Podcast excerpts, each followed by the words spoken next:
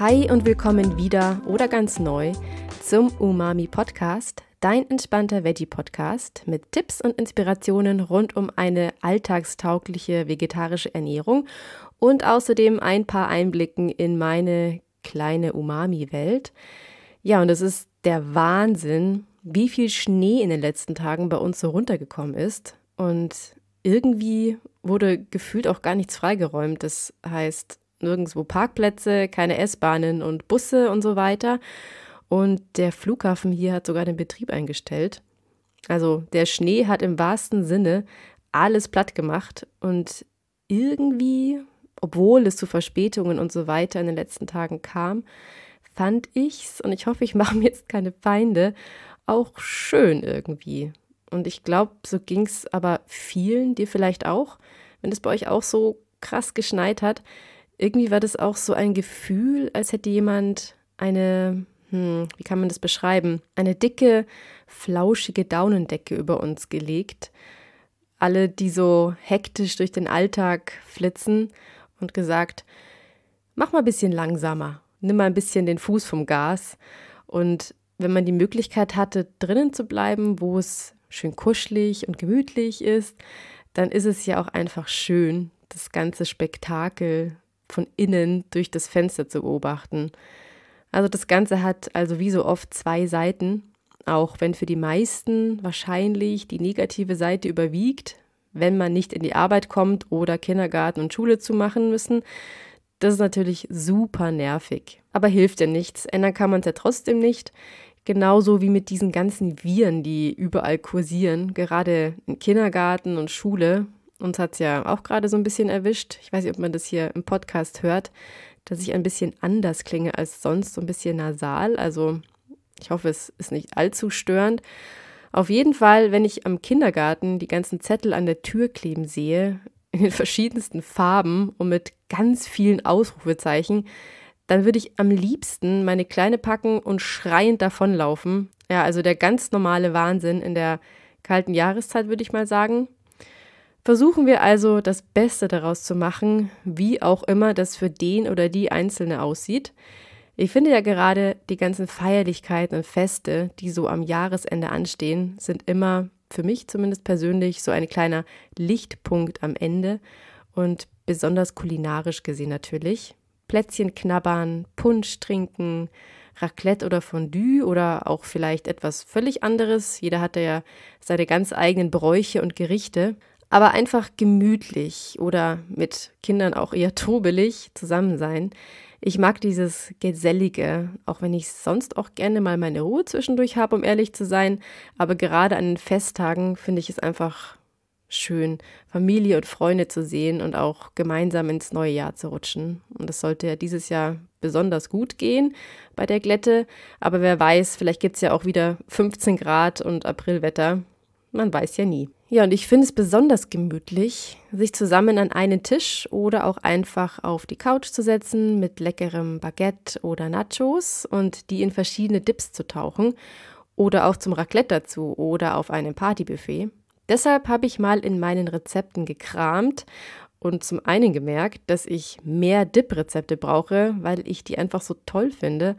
Ich bin aber auch fündig geworden und habe drei schnelle Dips für dich rausgepickt, die du ja mal ausprobieren kannst. Also, es sind drei sehr unterschiedliche Dips, natürlich vegetarisch bzw. vegan und natürlich, wie immer, ohne viel Aufwand zuzubereiten.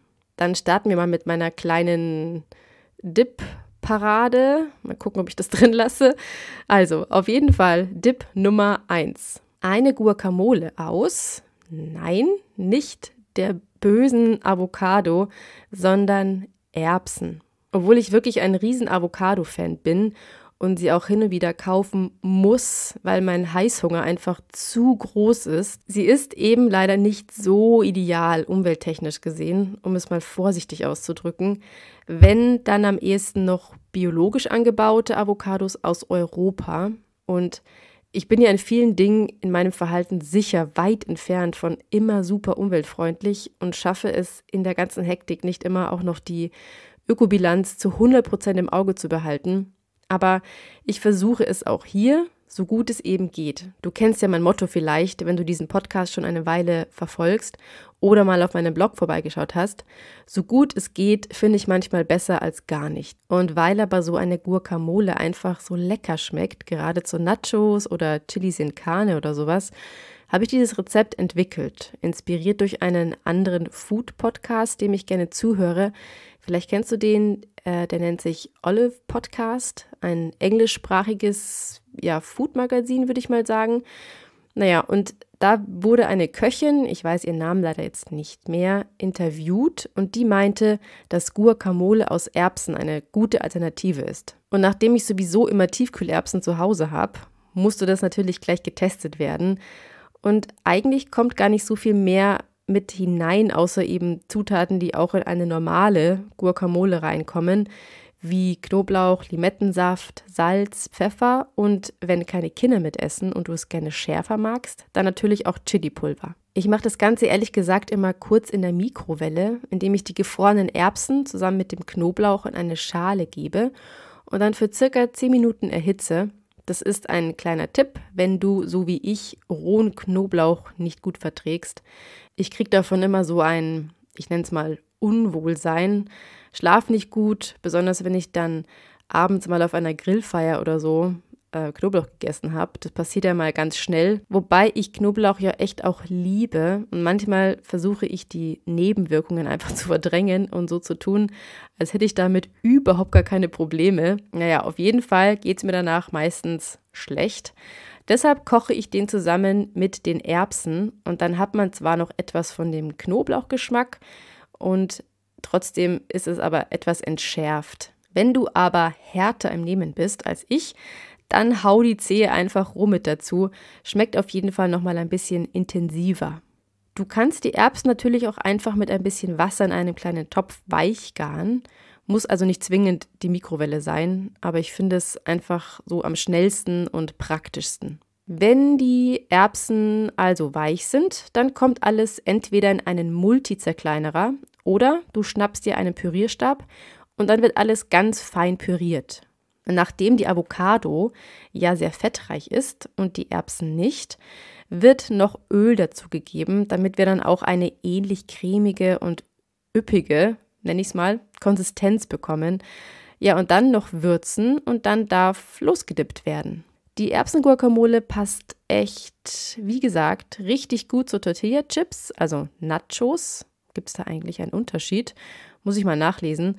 Auf jeden Fall einfach behandeln wie eine normale Guacamole. Aber klar, du musst schon ein Fan von Erbsen sein, weil logischerweise schmeckt es nicht nach Avocado. Aber ich denke, das ist eigentlich selbsterklärend. Ich mag sie auf jeden Fall sehr gerne. Und mache die auch ziemlich oft, mal schnell zur Brotzeit am Abend oder so. Sie schmeckt ganz mild, ein bisschen süßlich und dann aber eben diese Guacamole-Gewürze. Sehr lecker, einfach mal ausprobieren. Und noch ein kleiner Tipp, wenn du daraus mehr einen Brotaufstrich machen möchtest, mit ein bisschen mehr Konsistenz, also ein bisschen fester und reichhaltiger, dann kannst du auch ein paar Sonnenblumenkerne oder Kürbiskerne darunter mixen.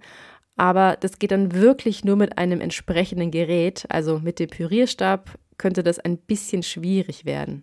Okay, weiter geht's mit Dip Nummer zwei und der ist ein bisschen asiatisch inspiriert, würde ich sagen, denn es ist ein Mango-Dip mit Frischkäse.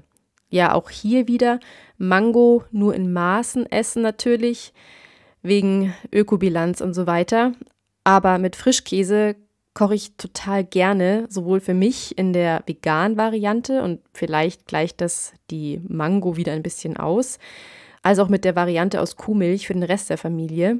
In der Folge Nummer acht, also die letzte Folge, als es um vegetarische Partyhäppchen ging, waren ja auch Rezepte mit Frischkäse dabei. Hör da gerne mal rein, solltest du es noch nicht getan haben. Ja, Frischkäse also, eine gute Grundlage für leckere, cremige Dips, weil du da natürlich toll mit Gewürzen spielen kannst.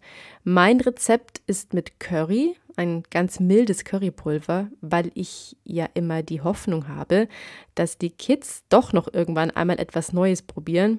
Gerade sind sie sehr picky, sagt man ja im Englischen, also wählerisch, sagt man da auf Deutsch. Ja, und neben Currypulver kommen ein paar Mangostücke, Da habe ich gefrorene Mango verwendet und eine Mango-Marmelade mit dazu, weil das den Mango-Geschmack nochmal ein bisschen verstärkt und auch dieses süß-saure mit reinbringt. Ich weiß gar nicht genau, wo es die überall gibt, ehrlich gesagt. Im Discounter oder so habe ich sie bisher noch nicht bewusst gesehen. Ich kaufe sie immer im D M, glaube ich, war es. Also so einen Mango-Fruchtaufstrich. Der hat dann auch nicht so viel Zucker und das ist mir bei Marmelade immer ganz wichtig. Ich finde sie sonst auch oft einfach viel zu süß. Ja, und so viel mehr kommt auch gar nicht rein eigentlich. Wenn du es gerne mit ein wenig Schärfe magst, dann vielleicht auch hier Chili. Oder du machst halb-halb, eine kinderfreundliche Hälfte und gibst der anderen Hälfte einfach ein bisschen mehr Wumms sozusagen. Und ja, sowieso klar, Salz und Pfeffer immer nach Geschmack. Und was sehr hübsch aussieht und super toll zu der asiatischen Note passt, sind noch ein paar gewürfelte Paprikastücke und gehackte geröstete Erdnüsse. Und ja, ich weiß, sehr umstritten, Koriander. Also das siehst du auch auf dem Foto auf meinem Blog. Das sieht einfach ganz hübsch aus mit diesen grünen Sprenkeln und zusammen mit der Paprika und den Erdnüssen. Das macht einfach ganz schön was her. Und man hat noch so ein bisschen Knacken und Geknusper im Mund. Aber passt es einfach für dich an, wie es euch schmeckt. Ich weiß, gerade Koriander polarisiert sehr. Als ich ihn das erste Mal gegessen habe, ich weiß gar nicht mehr, wo das war. Ich glaube beim Inder vielleicht. Da dachte ich, ich muss das Kraut direkt wieder ausspucken, aber komischerweise hat sich mein Geschmack so verändert, dass ich ihn jetzt wirklich ganz gern mag. Ja, und was passt jetzt zu diesem Dip? Also letztendlich, was dir schmeckt. Aber um es jetzt mal konkreter zu machen, finde ich auf jeden Fall ein luftiges Fladenbrot. Da habe ich auch ein schnelles Rezept auf meinem Blog ohne Hefe, das du ganz einfach in der Pfanne machst und natürlich auch Brot wie Baguette oder Cracker oder auch Gemüsesticks natürlich. Ja, und dann auch mein letzter Dip-Vorschlag schon für heute. Der ist ein bisschen, ich würde sagen, orientalisch-mediterran. Und zwar ein weiße Bohnenaufstrich, den du natürlich auch einfach wie Hummus dippen kannst. Letztendlich ist es fast nichts anderes als Hummus. Nur nicht aus Kichererbsen, sondern aus weißen Bohnen. Allerdings kommt noch ein bisschen Tomatenmark rein für eine schöne rote Farbe und einen fruchtigen Geschmack. Und wusstest du übrigens, dass Tomatenmark angeblich super gut für uns sein soll? Besonders dieser Stoff, ich glaube, er heißt Lycopin, soweit ich mich erinnere, das in Tomaten vorkommt und sich sogar noch vermehrt, je öfter die Tomate erhitzt wird. Also Tomatenmark ist voll davon. Rein damit in den Aufstrich und wenn ich einen guten Artikel dazu finde, verlinke ich dir den auch gerne in den Shownotes. Dann kannst du selbst mal nachlesen, wenn es dich interessiert. Ja, Tomatenmark also. Und was kommt noch in den Dip?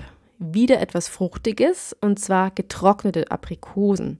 Dann Knoblauch, nochmal etwas Tomatiges, in dem Fall getrocknete Tomaten. Da nehme ich immer die in Öl. Dann noch etwas Olivenöl und Kreuzkümmel, Salz und Pfeffer zum Schluss. Hier brauchst du wieder einen Zerkleinerer oder einen wirklich guten Pürierstab oder irgendeine andere Art Küchenmaschine, die sowas wie Bohnen und Trockenfrüchte gut klein bekommt, ohne jetzt super viel Flüssigkeit dazu zu geben.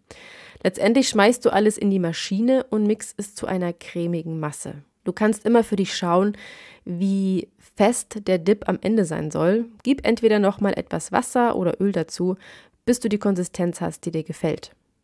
Und ich finde, der schmeckt auch wieder super zu allen möglichen brotartigen Dingen wie Fladenbrot, Baguette oder aber auch zu Gemüse.